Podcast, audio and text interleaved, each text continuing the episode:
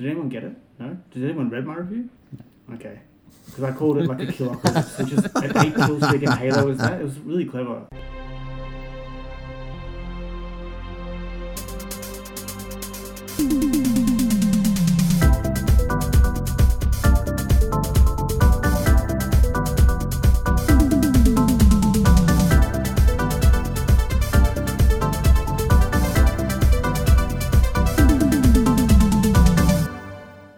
Welcome to the Well Played DLC podcast, Australia's juiciest gaming podcast. I'm Zach Jackson, joined by Kieran Verbruge.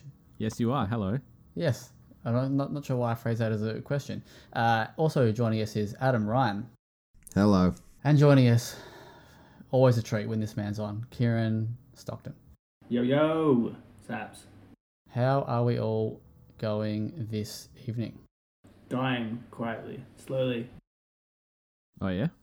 Yeah, I'm starting a new job soon, and ending my old job is proving to be taking a small portion of my soul. Oh, no. But that sounds a bit rough. Congrats, though. We're getting it done. Yeah, no, it's exciting and also, like, soul-crushing at the same time, which is really what you want from life. Nice one. You've also been learning, well, not learning, I guess, but improving your 6-string skills.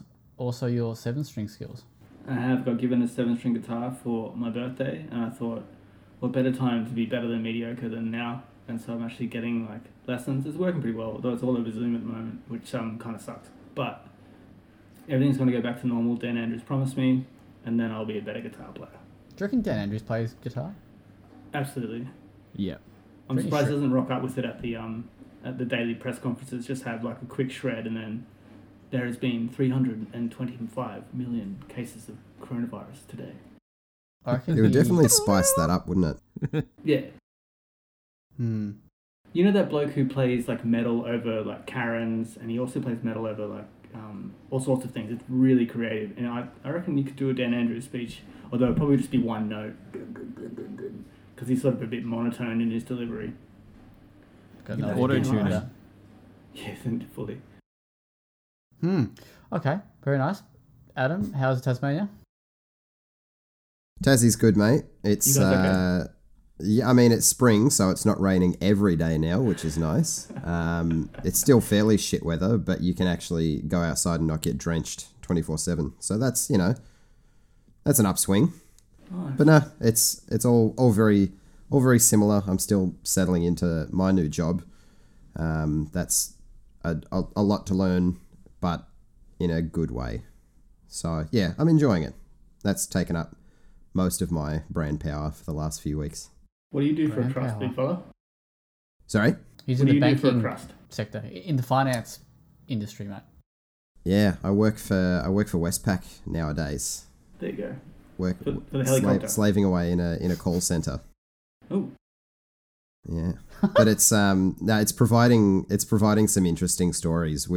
I'm in merchant services, so like dealing with businesses, FBOS machines and shit. And I had a guy call yesterday that I answered the phone and he said, yeah, my Coles Click and Collect got cancelled. I was like, I don't know how the fuck that you've managed to get through this far to this department, but you are speaking to the wrong person. So yeah, it's providing... She's like, well, I'll get right on that. Yeah, I was like, yeah, what'd you buy, mate?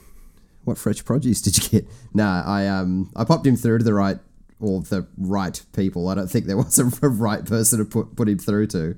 But yeah, it's providing some interesting little stories from the day today. So yeah, it's good. Fantastic. Amazing. I'm glad that we all have new jobs. Do you have a new job, Zach? You don't, mate. No, I don't. Oh, well, need to pay those bills, eh? All right. Kieran, actually, KV, how's the new digs after a couple of weeks? Yeah, they're going all right. I'm still at the point where I've only unpacked enough that I can live, and then I've been slaving away at content. So once that clears up, I will finish the rest. Do you feel like playing Moving Out has prepared you for the joys of moving in and out? No. I did attempt to throw some of my belongings out of the window of the old place and into the truck below, but they got a bit upset about that. So my brother legitimately did that on the last day. He was supposed to move out. They're like, "What are you doing? Why are you still here? Get out!" And he hoiked stuff over the balcony. Wow. We were on the second floor. Yeah, it was a time. And this is well before moving out. This is probably before the internet even. I can see getting that sick of having to lug all of your shit around that you no longer care about your possessions and you just need to get it from point A to point B. I can understand that. Stairs be damned. Gravity be my co-pilot. Yep, fuck it. Let's just send it. All right, let's get straight into it. Kieran KS, sorry. You've probably been playing pretty much nothing apart from review stuff, so we'll skip you, Yep, okay. Although I finished Yakuza Kiwami last week. Nice. Didn't you hate that? That was awesome. Oh, no, okay. No, it was really good. There was a huge difficulty spike that just took me completely by surprise. The whole game I sort of cruised along on hard. I'm like, this is pretty cool. And then all of a sudden it's just like, bam, you can go no further, Kieran, because you just can't. It's too much. This is amazing. I couldn't believe it. I'm like, what are you doing? And then I Googled it. I'm like, what the hell is going on? And there's, forums dedicated to this boss is bullshit. So I had to put it down to normal. And I put it down to normal and I pretty much just, breezed through. But I was saddened by that. I felt like I sort of Adam Ryan'd it a little bit. Oh, let's not turn that into a thing. Jesus. It's a verb now. That's really good. We've all done it. Disgraceful. Yeah, we have. KV, you been playing anything that's not review? That you've been pretty much balls to the wall? Yeah, nah. Yep. Adam, you've been doing something. How's Returnal? Yeah, Returnal's good. I've finished it 74 times now. No, I haven't been playing much else other than something for review. I played a few hands of Uno with a couple of mates last night, which is always an absolute blast. You wouldn't think that a virtual card game could raise tensions so much, but turns out when you chuck down a zero and everyone's hands get shuffled around, it can really piss people off. It's a good bit of fun. Digital Uno give you house rules options, so you can actually choose the rules? Yeah, so you can, it's semi-limited. I don't know if it might be different on PC, but I was playing it on PS5 and it's like you can have... You play a 7 and you can choose to switch a hand with someone, or play a 0 and it switches everyone's hand around, and stacking +2s and all of that sort of stuff. So yeah, there's little things you can change here and there that if you were playing just the base game, it would be okay. But when you tick all the boxes for house rules, it turns into a really good time. And you can sort of make dick pics optional, or that's still... Nah, always got to whack them out. Yep, that's mandatory. The rules are rules. Yeah, you got to follow them. Nothing you can do about it. Since the original Xbox days, it's just how it is, damn it. Nice. I haven't got anything for you, apart from review stuff, I don't think. No, haven't touched Little Hope. We're a bundle of fun this week, aren't we? Might touch a little bit of Little Hope. But I did go back and finish Webbed, the review for that, which I think my thoughts last week on the podcast maybe didn't quite reflect... my thoughts on the actual game, because I was just fucking wanted it to be done. So it's done now, and it's actually a pretty good game. So go check that out. Let's get straight into it. Oh no, the one thing I did play Deathloop. Don't forget about that. Oh, we'll talk about that when we talk about Deathloop. Okay. The other thing that I have started, because I half forgot that I had it, and the embargo was this week. In fact, the embargo will be out by the time this is out, is the Sherlock Holmes Chapter 1 second preview that I've had access to. So I played about 15-20 minutes of that, and that's good. I don't have much else to tell you. I basically went from went from the police station to my old house, opened the gate, and I was like, yep, time to go now. It's classic Sherlock Holmes, if ever I've heard it. But I'm keen, though. I'm keen to check it out. So... That's... Well, you're bound to. You signed the agreement, man. Oh, no. Sorry, I lied. I did play something, and you're going to... This will shock you. Candy Crush. PS5 version of Snarl Ghost Warrior Contracts 2. Oh, my Whoa, God, huge. Playing games you've already played. I'm glad I was sitting down for that. I just wanted to check it out because, you know, they flicked me a code being like, hey, give this a tickle and see how it goes. And, you know, the haptics are all right. Feels just like, you know, when you shoot it, it's a bit stiffer. So the version I played was just the PS4 version, was it? That was the Xbox version. I will say, based on what I can remember, I only played about 30 minutes of that too, but from what I can remember, I think the Xbox version runs better. You heard it here first, folks. Yeah. Console wars are back on. Big scoop. All right, let's go into the review stuff. So let's kick it off with the biggest one, which will be, Kieran, you've been playing Deathloop. I have. You have? It's great. It's very good. It's amazing, in fact. I've actually reviewed quite a few of Arcane's titles. So there was Death of the Outsider, which is one of the Dishonored spin-offs. Prey more recently, and then so this one came across my desk, and did you do Rage 2? Oh no, sorry, that's not Arcane. Dishonored 2? No, I just did the DLC. I thought it was. I thought Rage 2 for a moment was Arcane. I don't know. I thought that. I did do Rage 2 though, but not quite the same as this. But yeah, everyone's really familiar with the brand of gameplay that they have, that action stealth thing. You know, there's always like supernatural powers and a bit of gunplay, a bit of this and that. You can choose action, you can choose stealth, and that's all very much intact. But it's such a cool, stylish setting that it's been transplanted into that it makes it feel fresh again. Sort of like the first time you played Dishonored and you thought, fuck, where did this come from? It's a bit like that. It's familiar at the same time as being just really focused and fun and well produced, and I don't know, just you can see everyone's raving about it, and it's for good reason. It's just a whole lot of fun, lots of freedom, lots of power, and lots of fun, and that's exactly what you want from video games in general, really, and they just nail it. So we've spoken about it before because I did a hands-off preview. It's been shown off at pretty much every single chance it's had the opportunity to be shown off. Give us the premise in less than 30 seconds. So people who may have forgotten. You wake up on the island of Black Reef, and you sort of. Do you know where that is, by the way? Black Reef? Yeah. It's fictional. It's in the ocean somewhere. Just checking. It's surrounded by water. It's girt by sea. You're wasting his 30 seconds. I know, right? Sorry. Anyway, he wakes up a little bit confused, a little bit hungover, not knowing what the hell is going on.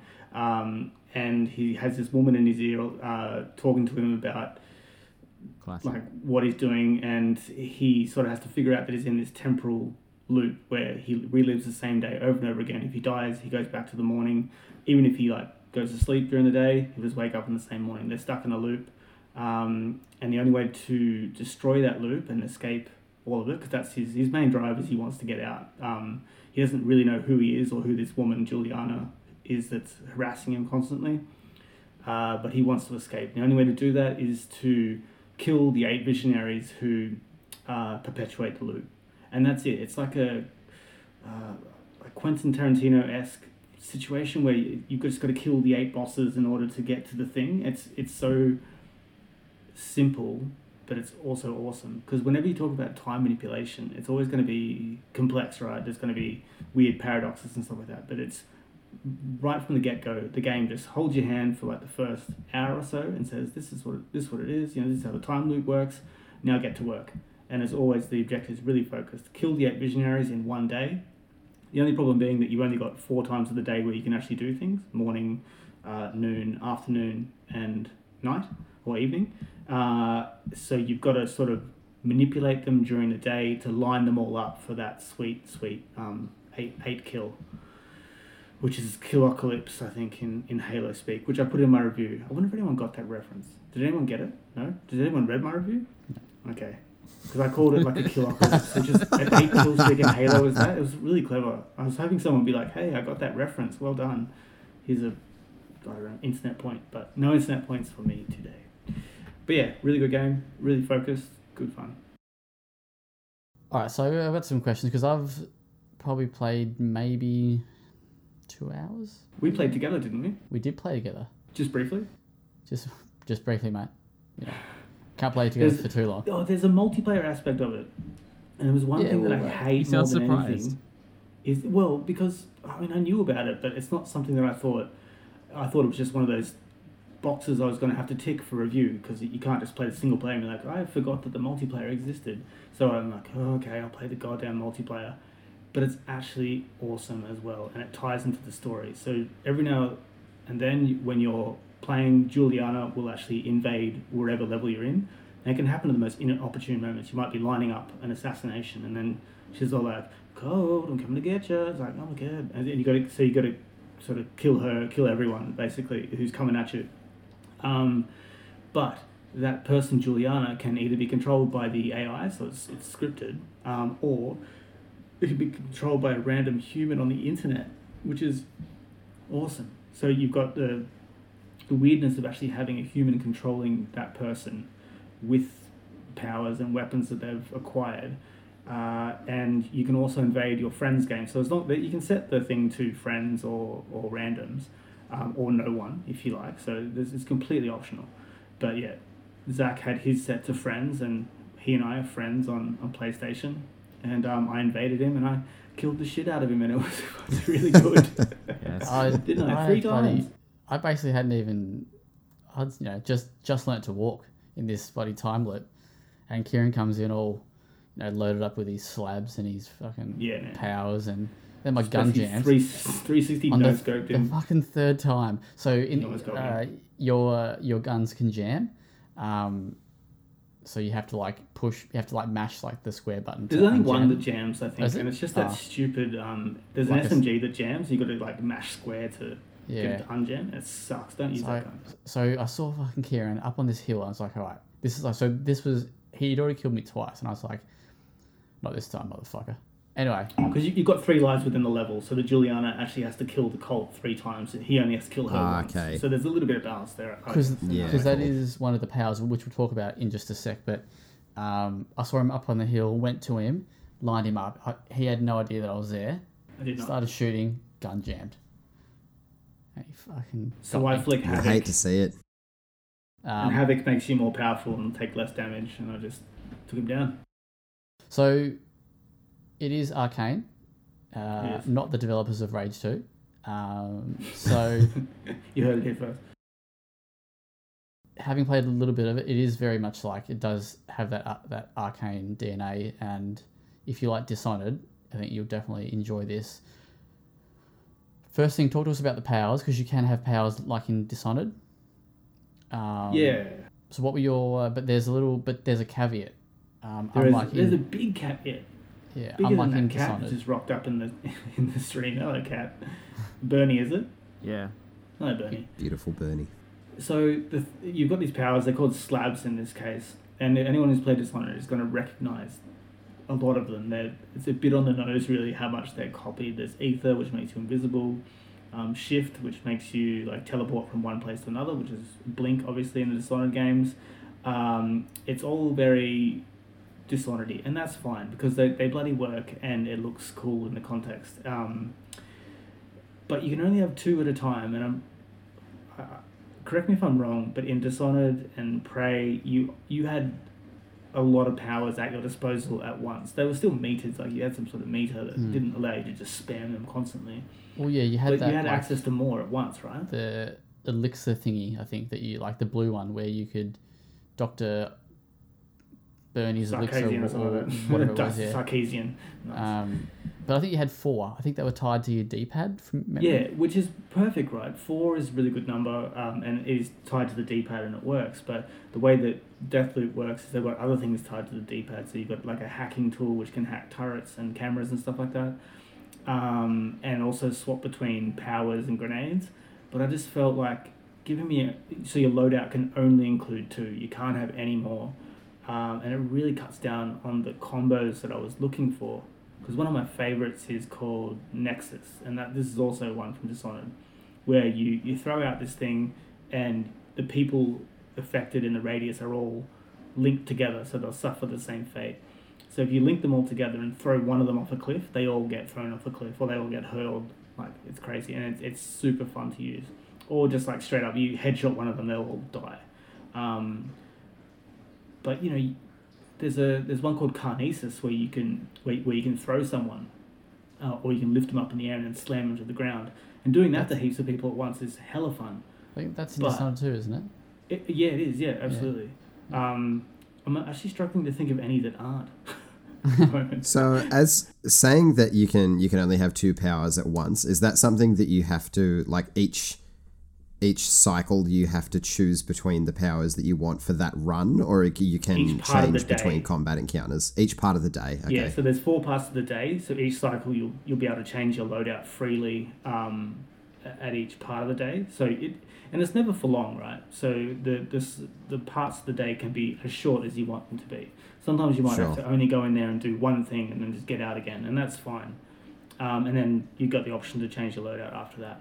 But it's just during the mission, you can't really let your creative side roam free as much as you could in the other titles. It makes it a bit more balanced, though, because I don't think... Yeah, I was going to say, I feel like it's a conflict between they want you to be creative and kill people in these big bombastic ways, but then they want you to... Like you were saying, how you have to kind of plan out your day to fit everything in. That's right. Like, I suppose that's just adding to another level of that. But yeah, it is weird. 2 seems very restricting. Well, I haven't seen it mentioned anywhere else either, which... Maybe it's just my problem. Well, I think the other thing between the biggest difference between Deathloop and Dishonored is that this is more of a shooter than what Dishonored is. That's true. It definitely has really tight gunplay, and you can dual wield, that sort of thing. I didn't really use the dual wield that much because I'm more stealth oriented in these sorts of games. Aggressive stealth. So I always love to not be seen but kill everyone. That's my motto in life as well as in games.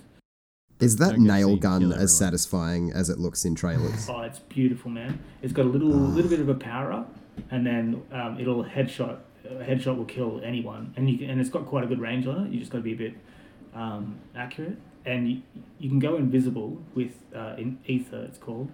And so that was, if you're a stealth player, you need Ether.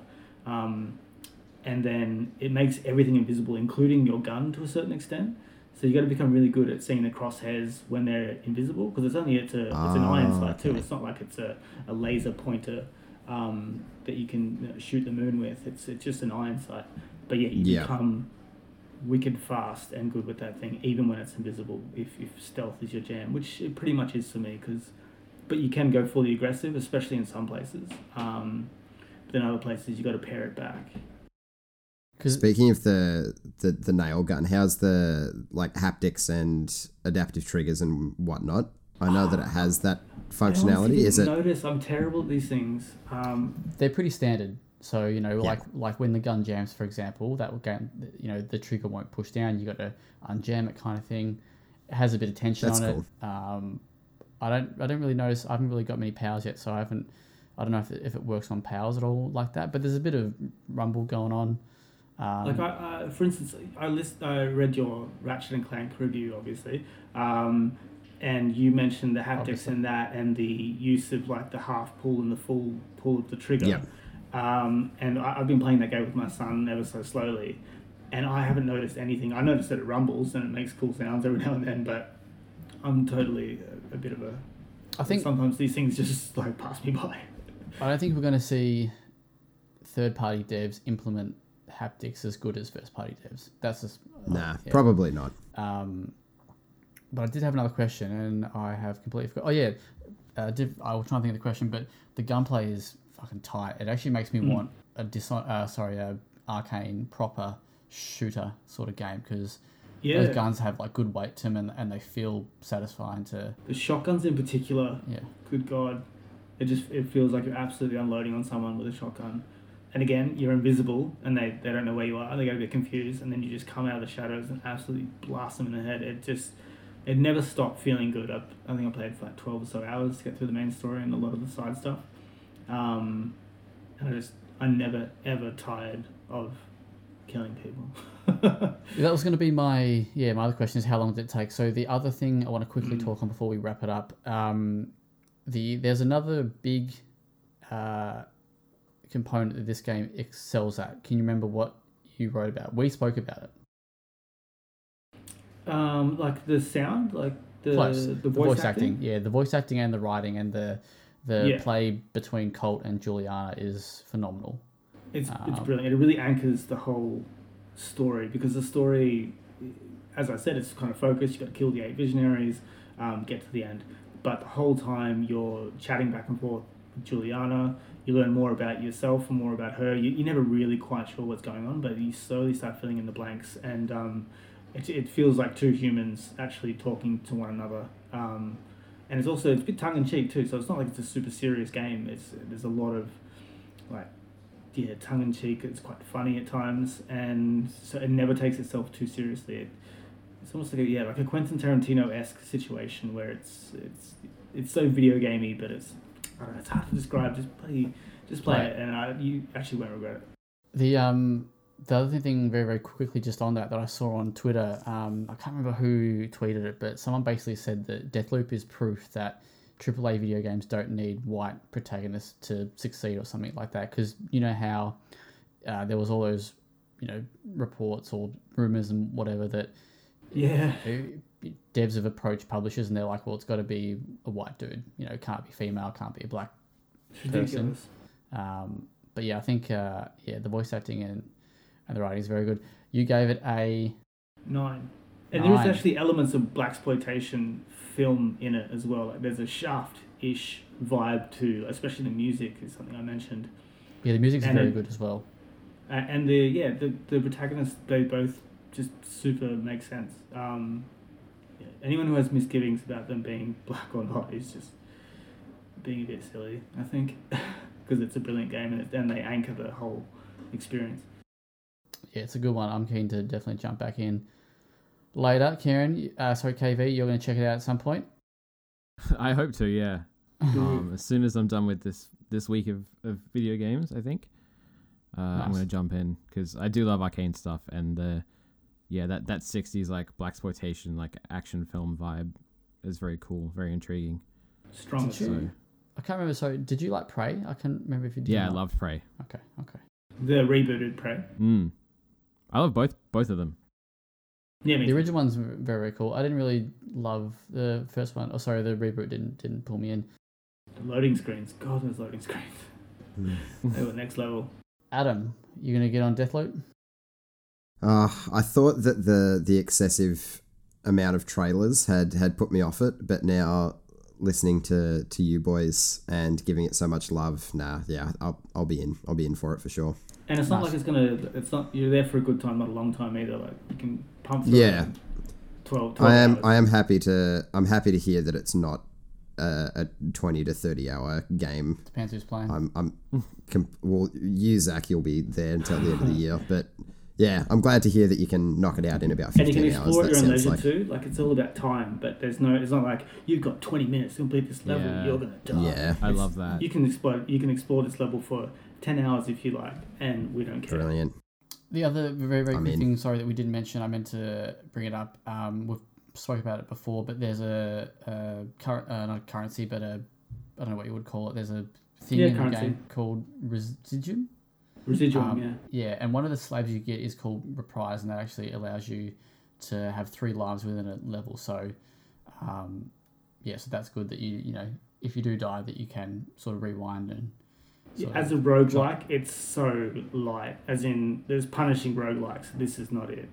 If you get so much residuum if you play smart, and it's not like you're going to be like, oh my god, I lost all my guns and all of my slabs.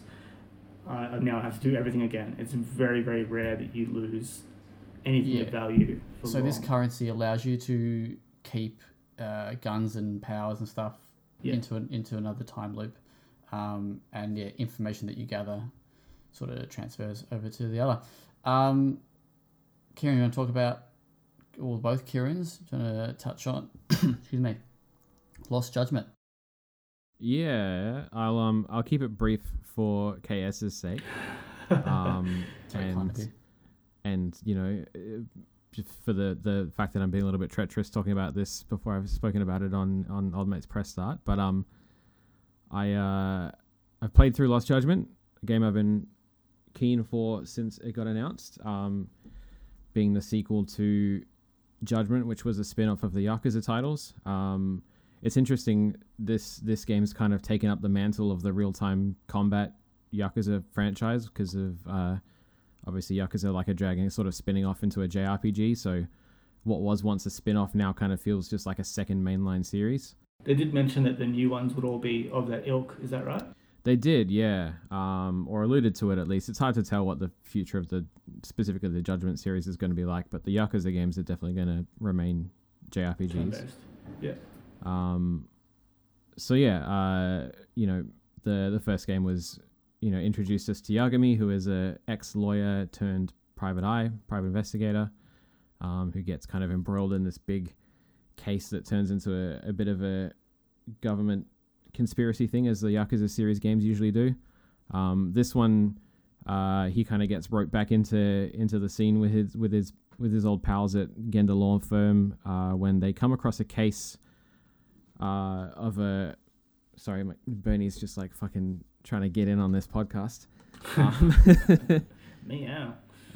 Yeah, so Yagami's old lawyer mate's calling him about a case of a groping at a train station, which is obviously a very serious crime, and they're, you know, treating it as such. But then it turns into something much more serious when the person accused of committing that crime just drops a bombshell in the middle of court that there's a murder victim in a warehouse somewhere, and he knows where it is, and, you know, this body hasn't been discovered yet. I wish they stopped showing that body. It's making me sick. It's gross, right?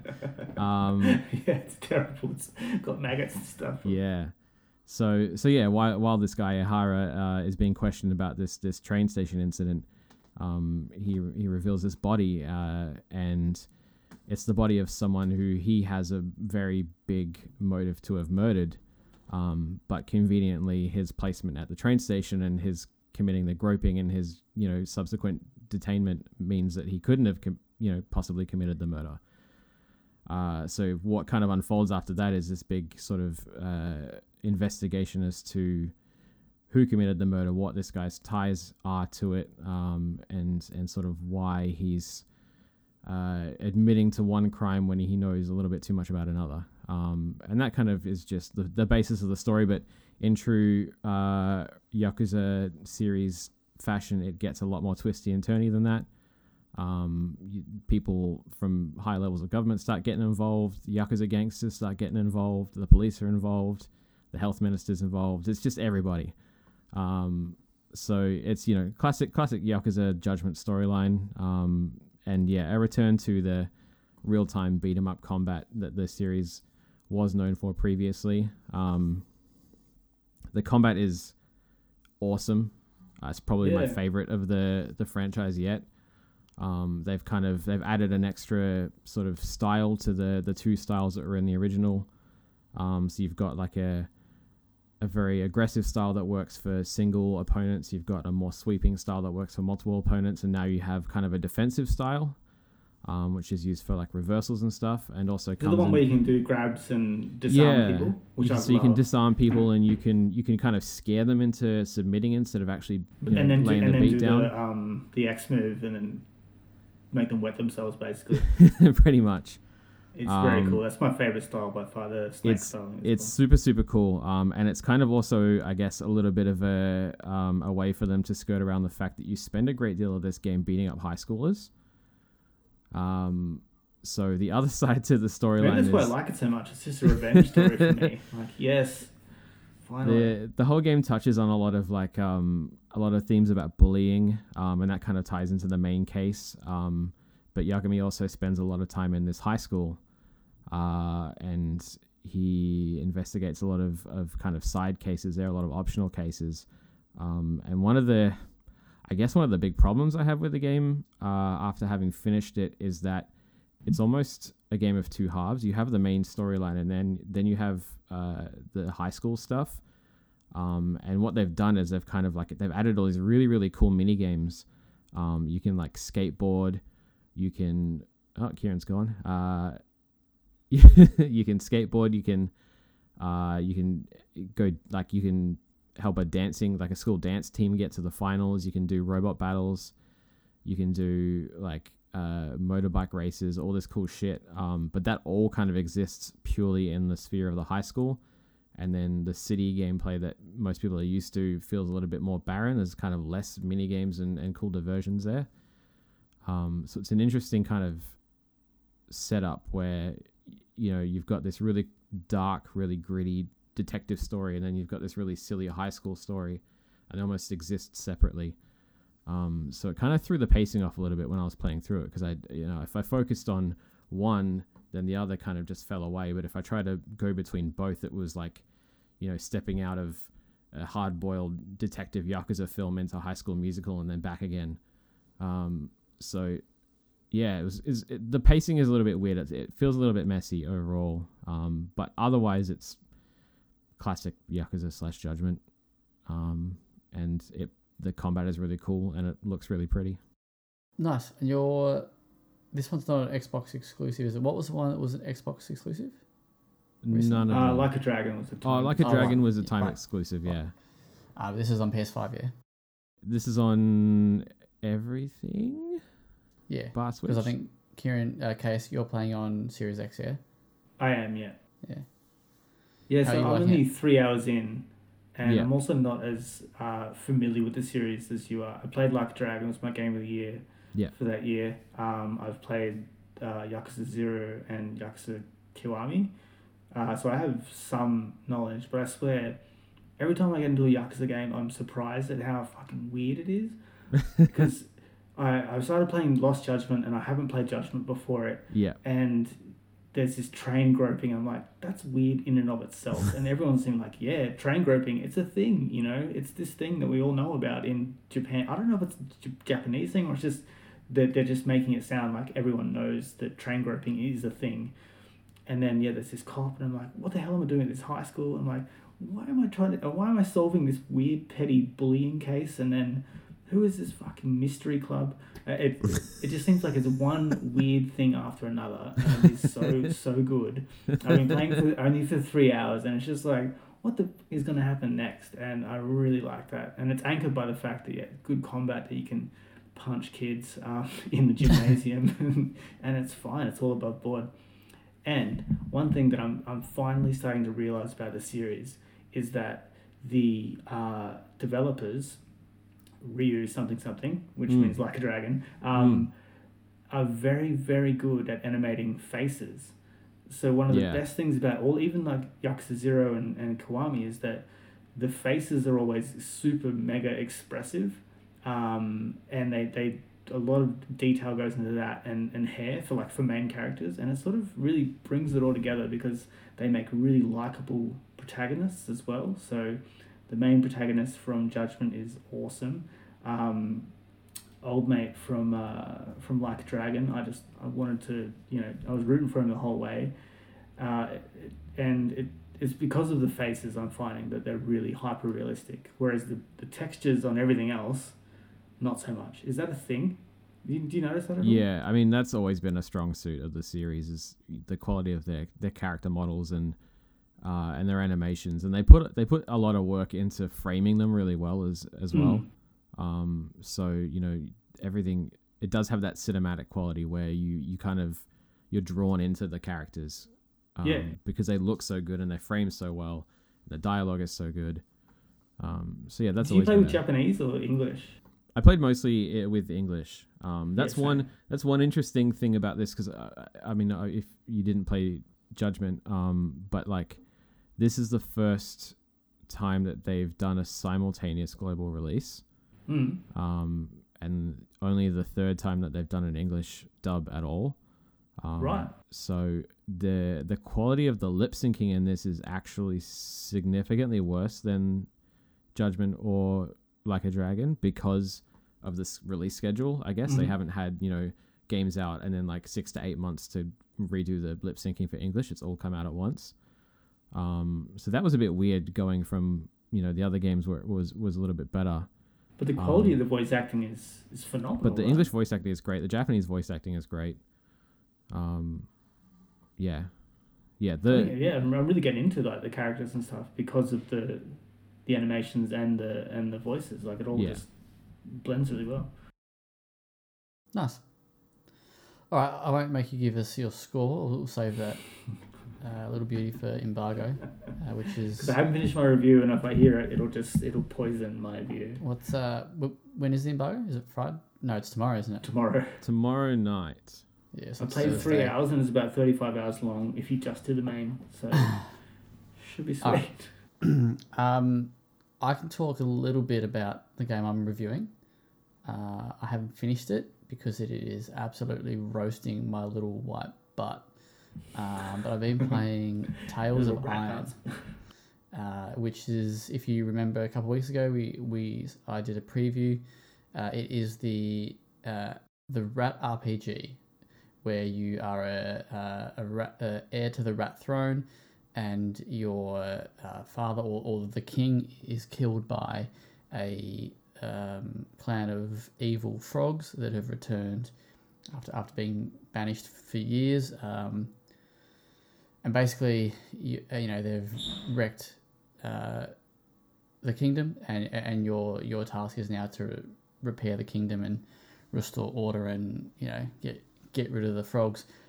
There's probably a couple of draw cards for this game, and one of them is obviously the art style, which I'll speak about soon, but it's fantastic. The second thing will be the narration by Doug Cockle, who's also known as Geralt of Rivia in the video games. That is, again, is also fantastic. And then the third thing is probably it is a Souls-like combat experience. Which is just beasting me. I'm not quite ready to pull out my Adam Ryan mercy card yet, but fuck's sake. But fuck, man, there's been some times where I've been like, this game can get fucked, but I love it. It's very good. It's I want to ask this question when Kieran's back, because I want to find out if it's a if it's like a Dark Souls thing, or if it's a just like an RPG thing, sort of. But yeah, so you start off, and so it's like it's like a little mini RPG, and you go around and you find new weapons, and so your two brothers, you've got three brothers, but one of them's the chef, so you can go around and you can find recipes and then find the foods. There's only four of them. But they will give you like increased health, and then there's one of the other. I think rats would have more brothers and sisters, though, do we? There are quite a few. Then the other brother is a blacksmith, so if you find blueprints in the world, you can bring them to him, and he'll craft weapons and armor. Weapons have, obviously, perks. So you have a certain amount of weight. It's pretty simplified, like the way that it is. You'll have like a one-hand weapon, and it'll have a weight amount and like a damage amount. Two-hand weapons, again, the same sort of thing. And the armor is also the same. In the armor, you have like three different categories to choose from, whether you want to go into your light armor section, get a light armor chest piece, have a heavy armor, like a helmet, and have a shield that's like medium. You can kind of balance to how you kind of play. And what's your style? Do you get the turtle build? So in Dark Souls, it's called a turtle build, where you go heavy everything. No, I'm a light guy. Ooh. I'm about mobility, mate. But I'm a turtle builder from way back. The only way I got through Dark Souls was just. But you've also the heaviest armor, get the giant. So there's shield. You fight more than just frogs. So there are other insects and bugs and stuff in the world. You fight grubs, like beetles. You fight mosquitoes. Mate, this fucking one queen mosquito. Oh my god! Last time I was ready to fucking. And you also fight something else. I think I don't remember. Is the checkpointing pretty good though? Like before a boss. So, it's hard. It's like for me, it's quite hard. Like that I'm not massive into those kinds of games. This premise and this I can never fucking say that word. Anthropomorphic, I always fuck it up. That sort of Redwall inspired premise, that gets my Redwall going, if you know what I mean. But Red Rocket Wall. Oh, that's it, mate. But it is it's generous.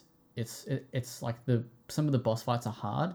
I think maybe seasoned veterans of like Dark Souls and stuff might go, oh, mate, that's breakfast. But I found it fucking difficult, and there's been some times where I spent 90 minutes on a boss, and then you have that fucking moment where you beat it, and you're like, "Fuck you, you shit mosquito. Do you actually like gesture at the screen? I remember quite a few bosses. I'm like, no, it's these ones that say suck on that. But yeah, the save system is super generous. So there's like little park benches with like blue lights on them, and next to the park bench is normally, in most cases, is like a vault. You can get like you can choose like you build out. Well, that's more so when you're about to be in like a big fight, like a boss fight. There'll be like a vault where you can change your loadout. So you might some armor pieces might have resistance to mosquitoes, to grubs, to frogs. So you pick the one that's going to obviously benefit you in that fight. There's whip out the arrows. There's arrows, and there's also like bug juice. So it's like it's a very Dark Souls thing. Apparently, there's like you feel like a flagon, I guess you could call it, or like bug juice, and that gives you like your health. Smashing flagons of bug juice. But sounds like an average Friday night for me. But yeah, it's like the art style is incredible. It is like we spoke last week about The Artful Escape in terms of how like phenomenal that is. This is equally, but very, very, very different. It's like that medieval, almost like a medieval comic book style. Art style, and it's got the thick black lines, which we spoke about last time, and the narration by Geralt is done very, very well. I think narration in games can be shit, as we found with Biomutant. It's just over the top. It's too much. Gee, Biomutant cops it, doesn't it?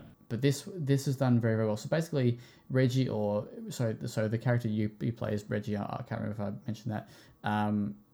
But characters in the world will make squeaks, or not squeaks, but it's like a flute noise or a noise, you know, that, and then they'll have like a little picture, like a speech bubble that says what they're saying, and then Geralt will like narrate over the top, you know, oh, Reggie wanted a meal but didn't have any fucking carrots, so he didn't say fucking, but but so Geralt's like an average Australian bloke. Didn't have any fucking carrots. But yeah, so I'm about 60. I'm about 2/3 way through based on the progress. And I'm slowing down a bit because it's getting fucking hard. But have you made sure to level up? Because I know you're not a fan of like leveling up until you absolutely have to. So you can't level up. Are there crates with items in there you haven't discovered yet? There are crates. Yes, I did find those. But no, there are no levels, so there's no level upping sort of system. Really? No, it's you just get better gear. It's just based on your gear. And there's relatively same areas and stuff like that. So I've only been in 3 towns at the moment, but there's like the sewers and there's like this underground section. There's a guy with a fucking beatbox in this game who plays like dance music. It's like a mole that you befriend in the fucking mines. Right. But yeah, it's really good. Moles will be good at that because they don't have any of that visual stuff to muddy. Now that Kieran's back.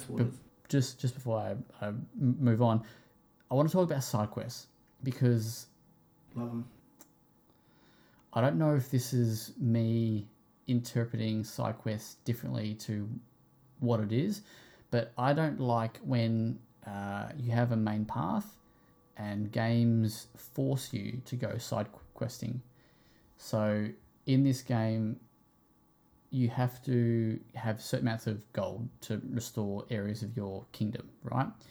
And the only way to do that is to go and do side quests. You know, these jobs are on like the billboards and like the towns. So basically the game forces you to go off and do all this sort of stuff, and they're usually the same sort of thing. Hey, go kill this nest of frogs. Go kill this nest of grubs. Go kill this nest of mosquitoes. So it's all sort of very, very samey. It's fine because some of them are actually pretty short. So it's kind of like Deathloop a bit there, Kieran, where you can go into a day or, you know, like a time frame, be in there for 10 minutes and jump back out. So, you know, in like one side mission, you might have to kill like a nest of frogs or whatever. So you fang down into the sewers, kill like half a dozen enemies. It takes about, you know, less than 10 minutes and it's, you know, side quest done. So they're not drawn out, which is good. I think that works in its favor. But part of me just wants to go, I just want to play the story. I think gated progression is fine as a mechanic. I've never been too...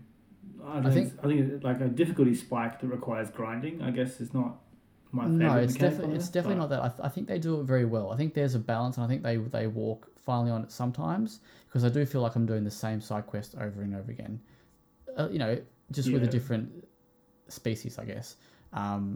And it sort of culminates, so there's actually different difficulties of side quests, and it sort of, I've just done one last time, which was the mosquito one. So you had to go and clear a nest of mosquitoes, and then the queen mosquito was like, you little fucking rat, I'm going to kill you. So you have to go and beat this queen, and she took me out for breakfast and made me pay. She was just owning me.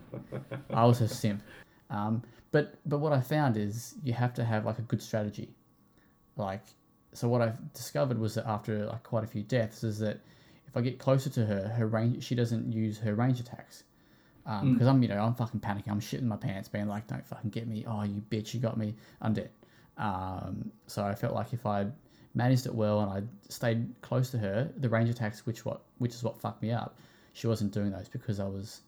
It's still hard, and you have to use skill, and there's different... So there's color-coded attacks. So yellow attacks, you can block and parry. Red attacks, you cannot block. You have to dodge out of the way. And it's all about timing. So if you don't time it correctly, you're fucked up. But anyway, it's really good. I can't say I've got a score yet, but it's definitely going to be 8 and above at the moment. It's really good. Nice. It's very, very good. But we'll move on from that.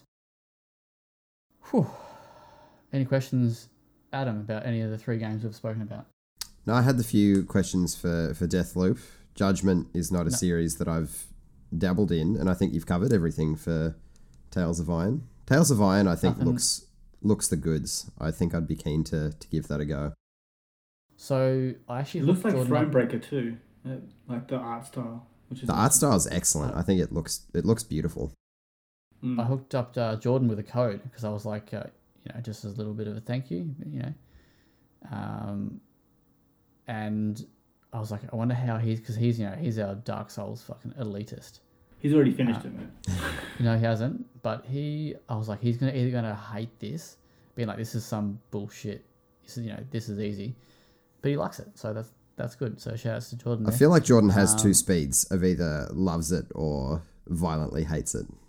So I mean, it's good that it's in the positive camp. It's called being passionate.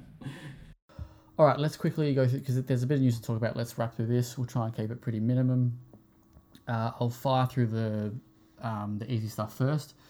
Sherlock Holmes. Oh, sorry, excuse me. Sherlock Holmes Chapter 1, which we just spoke about before. The PS4 and Xbox One version of that game has been delayed by a few weeks. I forgot the date for the actual version. I've got that under embargo here. It's November 16th, I want to say. It's around that. That's about COD time, isn't it? Yeah, so... What are they thinking? The...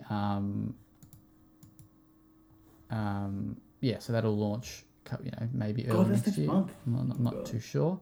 Is November next month? No, it's not. So that's that one. That's coming... Hopefully I'll have a preview up early next week if I get a chance to go through it. Australian game Unpacking, which we played and loved at PAX. No, Kieran, did we play it at PAX? No, you played it, didn't you, KV? Yeah, I did. Yeah. I played a little bit. And I watched you play, in fact, or something. I played the Steam demos and stuff since as well. Oh, nice. So that's by Brisbane-based... Plus you're doing it in real life, aren't you, Kieran? You're playing Unpacking. No more fucking moving games, please. I was going to joke before. So this is that zen little puzzle game where it's basically you have a bunch of boxes, you unpack shit, you put it where you want, chill out and have a good time. That's coming November 2 this year. It's coming to PC, Switch and Xbox consoles, so that's pretty cool for them. Another exclusive in the bag, 10 grand. Very, very quick other news. What have we got here? Darkest Buttholes, what's this one again? Darkest Dungeons. So Darkest Dungeon 2 early access gets an October release date. That's good. Darkest Dungeon 2 will be releasing in early access on October 26th via Epic Games Store. I think Nathan's pretty keen for that one. Shout outs to Nathan for that. Anyone keen for Darkest Dungeons 2? I haven't played the original, so I can't be too keen for the sequel, unfortunately. Yeah. Fair. Other quick news. It looks like PlayStation Twitter is fucked up. They accidentally published a tweet that revealed the existence of Destroy All Humans 2 Reprobed, which is a remake of the original Destroy All Humans 2. The tweet's now been deleted. It doesn't give a date, just says coming to PS5, but there is a THQ Nordic did they make Two Human coming this what's that sorry Two Human anyone remember Two Human? Unfortunate no. That is 10-year anniversary or they destroyed all of this or some number of years anniversary stream has come soon. It's pretty cool. Game I'm pretty keen for the day before. It's getting a mega event this month, which will give up the release date. Keen for it tomorrow as well? Keen for that. What do you mean? Huh? No. Why'd I buy it into that? Fuck. Because of Deathloop. I thought for a second that maybe I'd miss like an announcement of that the event was on tomorrow, and then I realised as soon as I was talking, it wasn't a thing. The Australian Game Developer Awards 2021, the finalists have been revealed. I won't go through them all, but the main ones here, let's go. Excellent in Art, The Artful Escape, Art of Rally and Unpacking, Excellence in Gameplay, Unpacking, Ring of Pain, Webbed, Excellence in Narrative, Topography. Ring of Pain. Topography? The Forgotten City, Choices That Matter, and The Sun Went Out. Game of the Year, Webbed, The Artful Escape, and Unpacking. I don't know how Unpacking can be Game of the Year when it hasn't even come out yet. That's a bit of a confusing one. Shoutouts to everyone nominated. There's an article on the website. Corporate Shield. That's why. If you want to watch the event on Twitch, you can do it on October 6th at 7pm. Australian Eastern Daylight Savings Time on the IGEA Twitch channel there. Again, links in the article on the web. So, is this Nintendo news massive? Like, I know it's massive, but is it worth talking about? I mean, the big part of it is that in the new 13.0.0 update, Nintendo has added Bluetooth audio support to the Nintendo Switch, which is something that previously was assumed not possible, considering that the Switch has been out for 5 years, and they've said no, can't be done, doesn't have it, sorry. Wait, what did you say? 5 years? Yeah, almost that. That's right. Jesus, wow, that's so fucking weird. So for this entire time, you know, headset manufacturers and stuff have been using little dongles or, you know, releasing Bluetooth adapters or whatever for the Switch, so you could use headsets. And then today, Nintendo just kind of went, actually, you know what? Fuck it. Here it is. So they're using the Chinese spy devices and tapping into that with Bluetooth, are they? How come it was there the whole time? This is a conspiracy. Sounds legit. There you go. First. Put out your dongle Bluetoothers? Whatever.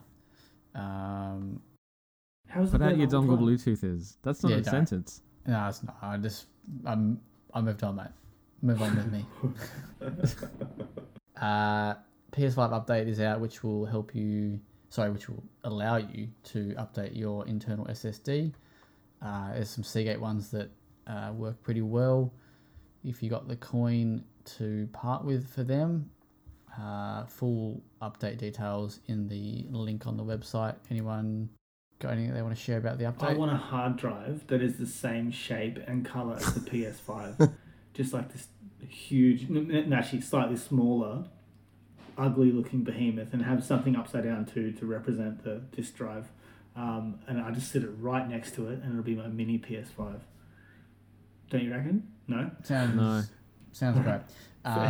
In a couple of audio news, EPOS, dumb name, has announced 2 new premium headsets to join their H3 series. You can read that on the website. Sonos has announced its 2nd generation Beam soundbar. Again, you can read that on the website. Adam, there's a Star Wars mobile game or something like that. Kind of, sort of. It's a Zynga game that's going to be free to play that comes out next year. There's a new cinematic trailer. There's also a really tiny bit of gameplay that's floating around. And the characters, at least, the launch characters have been announced. So if you're into that, have a look on the website. There's a short little news piece about that as well. Cool. All right, there's 3, sorry, I've missed one here. This one's not big, but I guess probably the biggest, one of the bigger ones, but not surprising. Dying Light 2, Stay Human, has been delayed into 2022. In a statement released by developer Techland, it's explained that the game is itself finished, but more time is needed to polish and optimize the experience. It was scheduled to come out on December 10, if I'm remembering correctly, or roundabout.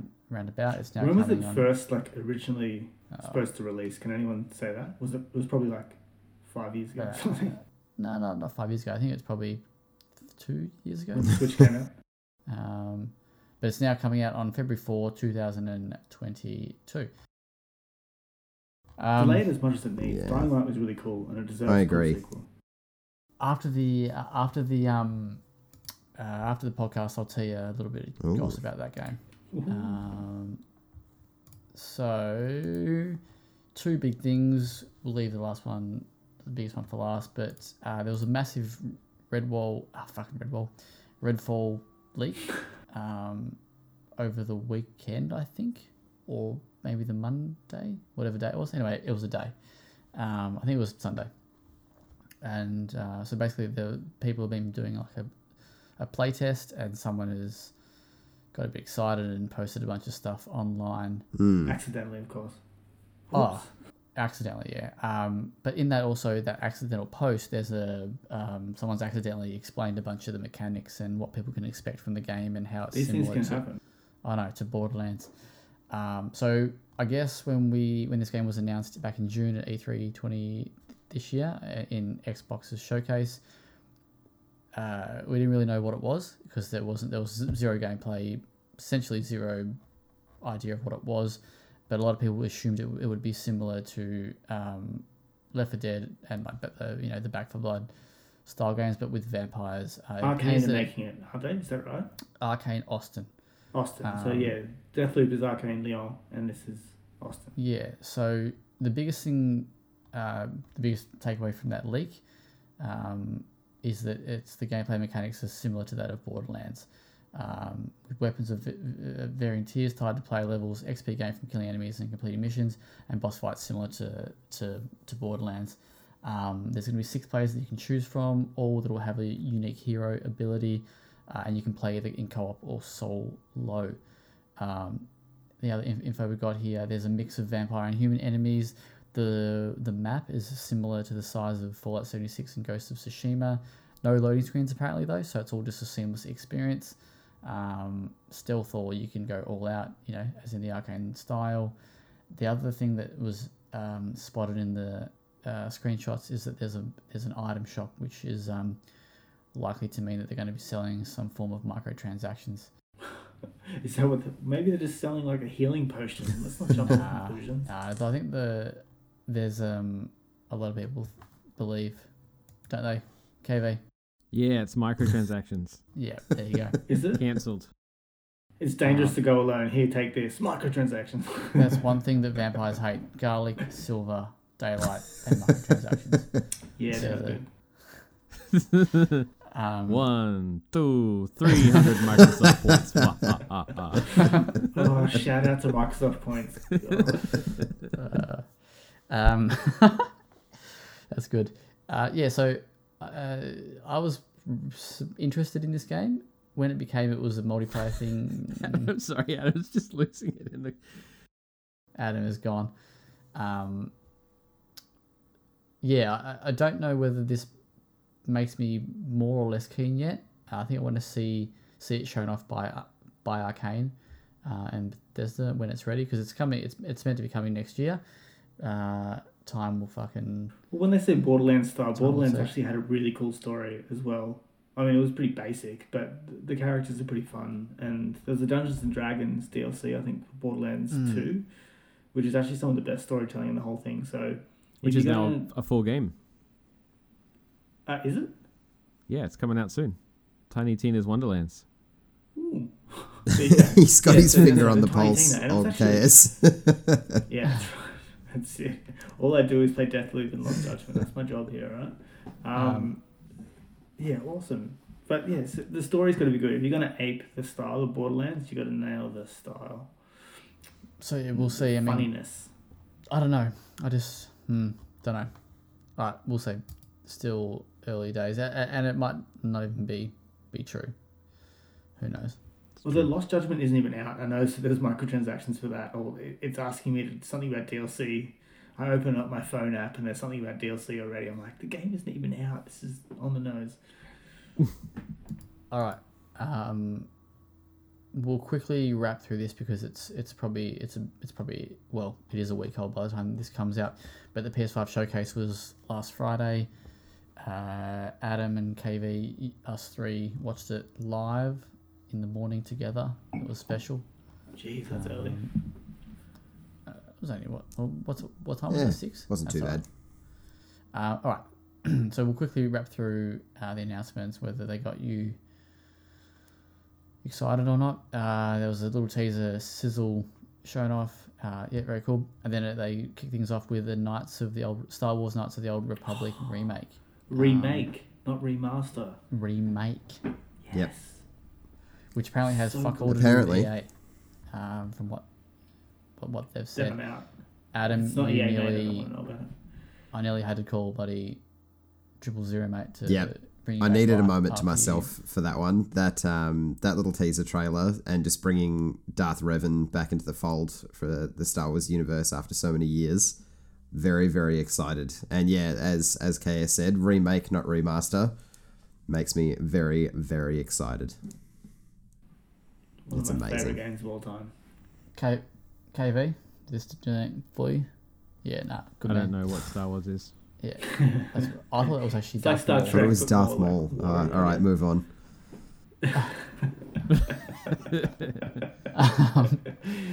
next thing they showed off was Project Eve, which was, I think, one of the biggest surprises. I don't really remember exactly much of it. I've only seen backlash about the fact that the protagonist is a shapely female. I just remember it going for ages. It was a long trailer, but it looks. I think it looks fucking cool. It's like a mix of, it's like Bayonetta and DMC and stuff. Yeah, yeah. The protagonist sorry. No, you go. I was gonna say the protagonist did put me off, not because of their numerous butt shots. I'm super into that, but she just looks like she kind of looks like the doll kind of Dead or Alive 3 and 4 character models. She just looks really old school. Like a game from 2002, and the rest of the game looks like. I think that was my issue. She looked very out of place with everything else. Yeah, it was a weird clash. But I mean, I guess it's a stylistic choice, and it's what they wanted to do. So I'm not going to berate them for that. But it looks super stylish and fun. I'm keen. I don't remember who's actually doing it. So was it Square? Shift Up Studio, a Korean studio, I want to say. Okay. Cool. No release date for that one, but coming to PS5. Then we got Kieran Stockton's favorite game of 2021. Wait, what? Oh, they fucked up the date in here. Tiny Tina's? Damn it, what is it? You are nailing this. Well, someone mucked up the date and they've thrown me. Tiny Teddy's Wonderland. The spin-off game from Borderlands coming out on, I think you've meant to write March 25. Oh, yeah, mate. You would be right. Good catch. Yeah, that's right. Just checking. Week later. So, good editing skills. I should know more, but is it a turn-based situation or just dials down on the weird RPG? No, it's just Borderlands, but with more melee and spells. That sounds rad. I'm ready for that. So it's like Extinction. Oh, my favorite. Then we got next up. Wait, how is anybody keen for? What's it called again? Tiny Titties on the Bra? Tiny Titties. Tiny Tinnies? Tiny Tinies. Tiny Tinnies? Tiny Cans of Fosters, the game. Hell yeah. That is the one, lad. Vaguely. Anybody keen for that? Absolutely. I fucking hate Tiny Tina, but otherwise, I like Borderlands. You hate Tiny Tina? Yeah.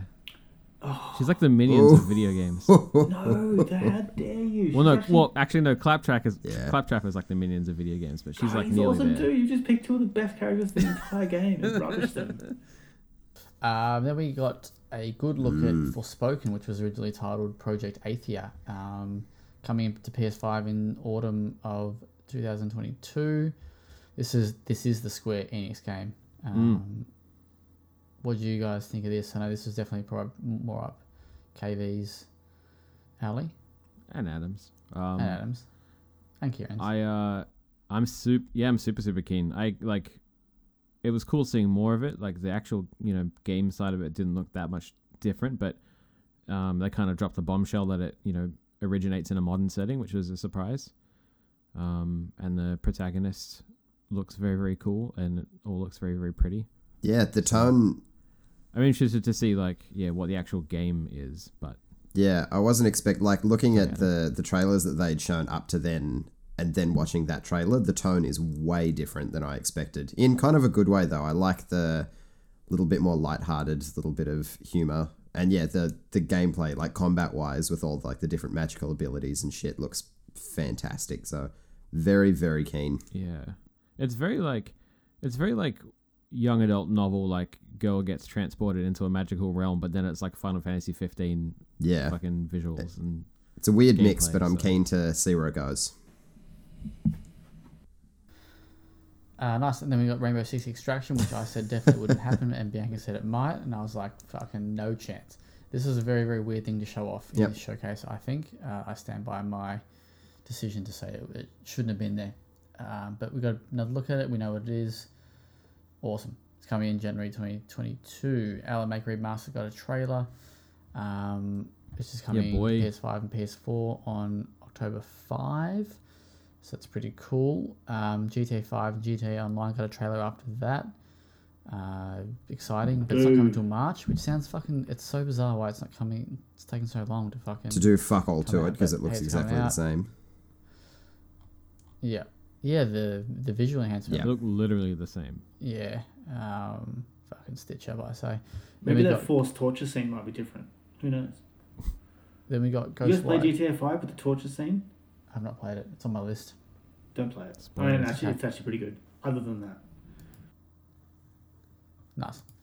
Then we got Ghostwire Tokyo, which is the first person... Yeah. Wait, I think I might have... No, it definitely is first person. Mm. The supernatural action game from... Tango. Shinji Mikami's Tango's Gameworks. There you go. You got there right before you did. You know the big crates in that one, don't you? This game... This whole premise sounded really fucking cool. This game looks a bit shit. I'm just gonna put that out there. I think it looks weird. I wouldn't say shit.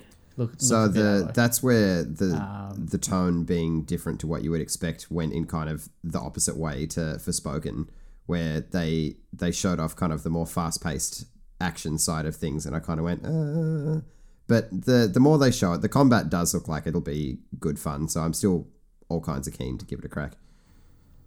Ghostwire. Yeah, absolutely. Don't know. I'm just. Plus, it's so Shinji Mikami, man. It's Tango. I know, but just looks a bit. Everything's fine. Listen to KS. He's speaking truth, man. Just go back to sleep. It's gonna work out. Have some faith. All right, I promise. Okay. All right. I'll have some faith. Look, Shinji Mikami's got all the credits that he wants, so then we got Marvel's Guardian of the Galaxy. Wait, is that what it's called? No, Guardians of the Galaxy. Whoa. What was the first word Gardeners? Kindergartners of the Galaxy or something. That would be amazing. No, just singular. So we got a trailer of that, but didn't see much though. It was just a cinematic, correct? Yeah, it was just another story trailer. Yeah, cool. Then we got Blood Hunt, which is a Vampire Masquerade universe battle royale, free to play, mate. Oh, cool. That is a terrible sentence when you put all those concepts together, eh? Love an old mate. and we got Deathloop, which we've spoken about, and we got Kid Amnesia. That's how you say that. It's an exhibition sort of thing. The Radiohead art piece thing. Yeah. Celebrating both Kid A and Amnesiac. I'm keen to see what that pans out to be. But shouldn't they just celebrate OK Computer and be done with it? Then we got Chia. Is that how you say that? Tichia? Yeah. Yeah. Sure. I think it's a hard ch. Yeah, Chia. Yeah, so yeah. TCH. Which is inspired by New Caledonia, which is amazing because I really want to go there. Fucking COVID. Chia is an open-world adventure game that will have you playing as a young girl who can possess animals and objects around a beautiful island. Chia is coming to PS5 and PS4 in 2022. Yeah, looks cool. Yeah, you definitely frothed half this. At first I was like, fuck, that looks like Windbound, and I was put off, but no, I think it looks sick. Is this... Is there Frenchiness to it? Is it French? I'm pretty sure the developers are French Polynesian. That's awesome. Love that. Uncharted Legacy of Thieves Collection's coming to PS5, Wicked. Did it have a date? Early 2022. Then we got to the big juicy stuff. They pulled out the big guns here. Marvel's Wolverine was announced with a very, very brief cinematic trailer. Everyone got excited. Adam again had to be revived for the second time. Yep. You reckon it's just going to be another single player action adventure sort of situation, which is I'm totally fine with, like Last of Us. Yes. Sort of. Yeah. So one of the Insomniac devs has said that it's a full length game, so it won't be a Miles Morales situation, and it'll have a more mature tone, which you would want from a Wolverine game. So yeah, I'm keen for them to go down maybe an old man Logan route, because he's. You reckon it's just going to be like Last of Us meets fucking Spider-Man? Yeah.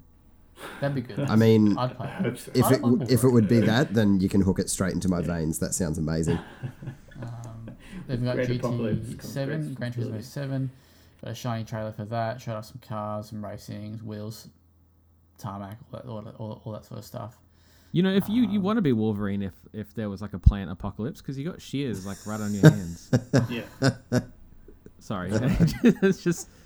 And then perfect for intrusive thoughts. This DIY projects you've been putting off. This was a very, very strange showing of this game, because they showed the game and they moved on to the next thing after that. And then after the actual showcase, we had big Pitbull was on stage, Mr. Worldwide. Herman Hulst. Really? God, why? He then spoke about that it had a release date, but didn't actually mention the release date again. But it was posted in a PlayStation. No, blog. I watched it back and it wasn't mentioned. But I don't think we did. I'm remembering that correctly. Yeah. But that's coming March 4, 2022. I'm keen to maybe play it some point. The Pitbull game. Pitbull the game. Yes. That's seriously. What was the title of the game? I didn't catch it. Gran Turismo 7. Maybe you've heard of it.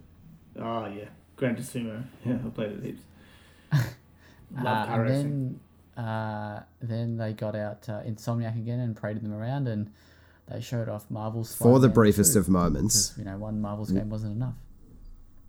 Two Marvel's game weren't. Two Marvel's. Fuck, now you made me say Marvel's game. Two Marvel games weren't enough. Yeah, and I realised I said two Marvel's games. I just ignored it. For the briefest of moments, because the trailer starts with a bit of electricity hitting a light pole, and I was like, oh fuck, here we go, my boy Cole McGrath, he's back, here he is. And then I went from disappointed that it wasn't Cole McGrath back to being excited, because we get Venom and Kraven the Hunter. So number two. Get around it. Who is he? Hipster McGee, what's his name? I don't know, man. I don't know, he had a freaking beanie and he had long hair. It was good. From Delsin. Delson's a good lad. Yeah. Oh big Delsin. Yeah. Thanks for rescuing me there. Hipster McGee.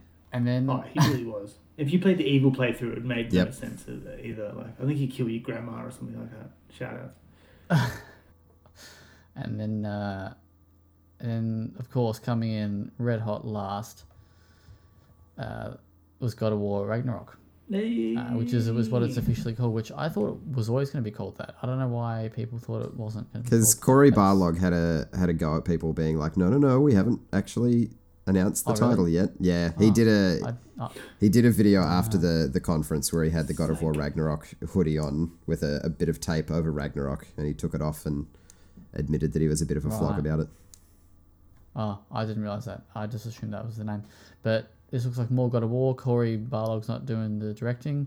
It's going to be big old Eric Williams. But it looks like more God of War, which looks like a good time. Yeah, it looks mad. And I'm also disgusted by like the main takeaway that people have, which is the Thor color of one of the people's skin. For Christ's sake, I reckon she looks awesome. There's multiple terrible takeaways on that, on par with that one. Yeah. What's the? There's a young African American woman. I think she's 17 or something, and she's playing a character who, I might be wrong, but is she the incarnation of the World Serpent or something like that, or Angaboda? Yeah. Yeah. And the character design looks fucking awesome, and I'm super keen to get on board. And you can see there's pictures of the actual actor, and she's obviously like super mega keen for this role. And then you've got this dirty internet undercurrent of people just being just as awful as they could possibly be towards a 17-year-old girl. Like it's horrifying. Yeah, it's depressing. Yeah, it's. Internet, eh? It's fucking bullshit. And then like the flip side of that is that people were slamming Thor's character design for being a big boy. Slightly port. Because, you know, they've grown up on the Hemsworth flavor of Thor. But, you know, by the same token of people, you know, complaining about Angaboda not being, you know, the original design, quote unquote, here's Thor, like, living up to his Norse mythological design, and people are complaining about that. So it has nothing to do with the sanctity of the lore or the, you know, Norse mythology at all. It's just people being shit. Yeah, because Thor would put a few back, right? And you can't just drink that much and cavort that much and it not have an effect on your body. Oh, yeah. Proof Absolutely. Of that. Living proof. And then there was also people complaining that the animation of Kratos getting into the boat is identical to the animation that they used in the first game. Yes, and they were like, they're reusing assets. I remember fucking complaining that they're reusing animations. It's like, why, if you've already got an animation, why would you do it again? It's bizarre. Like, what's he going to do, like a triple front spin into the fucking boat this time? Because he's gotten better. It's like an Anaconda, right? So they go towards the waterfall. God. And then, rather than filming them coming back out of the waterfall, they just run the scene in reverse. Is that the Nicki Minaj film clip? Close. No, it's the film featuring Ice-T, I believe. Oh, right. They did it in that as well, though, Zach. Nicki Minaj only did like a downwards twerk, and then they just kind of like scrubbed it up and down. And nobody noticed. All right. Film. Very, very quick, because we do have we are running a bit over time for KV, but very, very quickly, give me your quick wrap of what you thought of the showcase. Oh, like freestyle? Quick, yeah. Rock a microphone. You want it? Started off real good. I can't freestyle. like Nicki Minaj, it was very bottom heavy. There's I'll tie it around for us. Yeah, they didn't have too much in the beginning because they for some reason kept all of the PlayStation Studio stuff in the back half, but. It was solid enough, and there were some big bombshell announcements that kept me very happy. KV? All the new stuff I thought looked fantastic. There's definitely a lot of filler of things we didn't need to see, like Rainbow Six and GTA and fucking Deathloop. But overall, I thought it was cool. I liked the cheeky little, you know, flash the Insomniac logo once and make people go, oh, they're not doing Spider-Man, and then psh, also Spider-Man. But yeah, I can't fucking wait for God of War. It's nice. Gonna be sick. Okay, so you haven't seen it all, have you? Do you have any? No, it's trickling down to me through the media, including our own website. But I'm loving what I'm seeing so far. I hate the fact that the thing that's dominating my newsfeed right now is the talk of this young African American lady, because I'm seeing that a lot. Like, it's weird amounts of it, and I'm very much sick of that. You're in the wrong groups, mate. Yeah, I was gonna say you. Maybe I am. I'm in a few like American gamer groups. Like, shout outs to Gameaholics.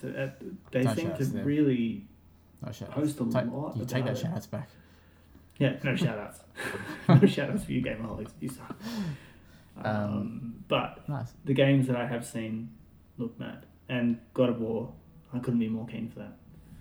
I don't care if it's the exact same game, just played in reverse. I'm happy with it. I'm not the opposite, but I'm not as easily pleased as some people. Oh, sorry. Oh, yeah, fair. I thought it was fine. I thought it was good. I think Sony knows how to please. I think they've got that formula down pretty well. I think it was pretty, in a way, it was a bit disappointing. I thought it lacked solid release dates. It lacked actual gameplay.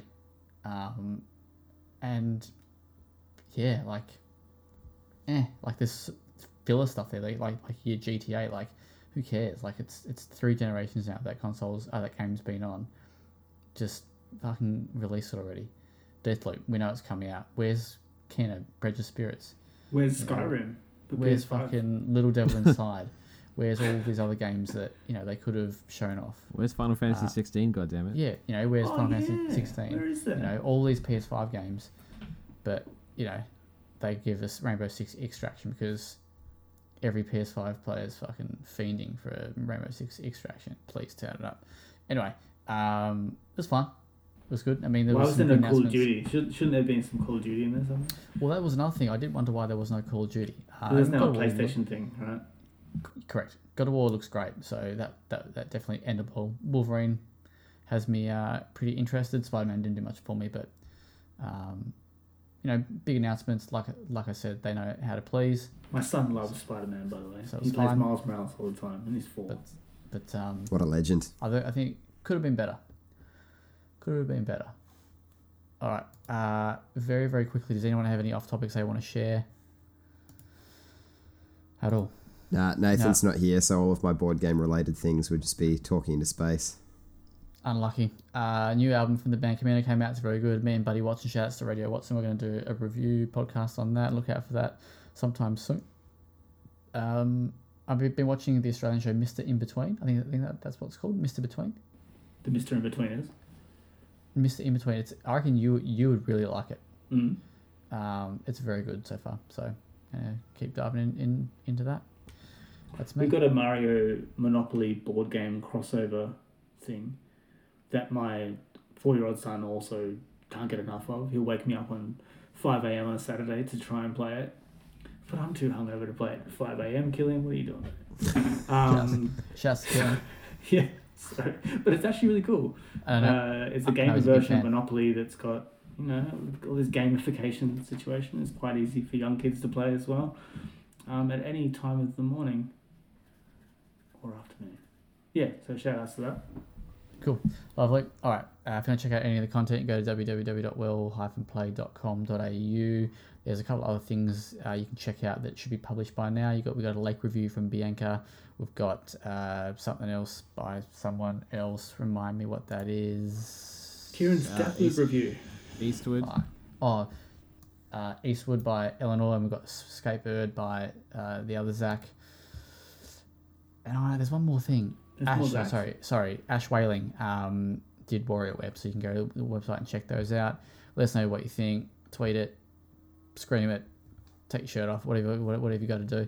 And we shall see you next week. No, we won't see you, but we'll feel you next week. Oh, bye. Not like a physical sense. Jesus. Bye. Bye. You had to make it weird.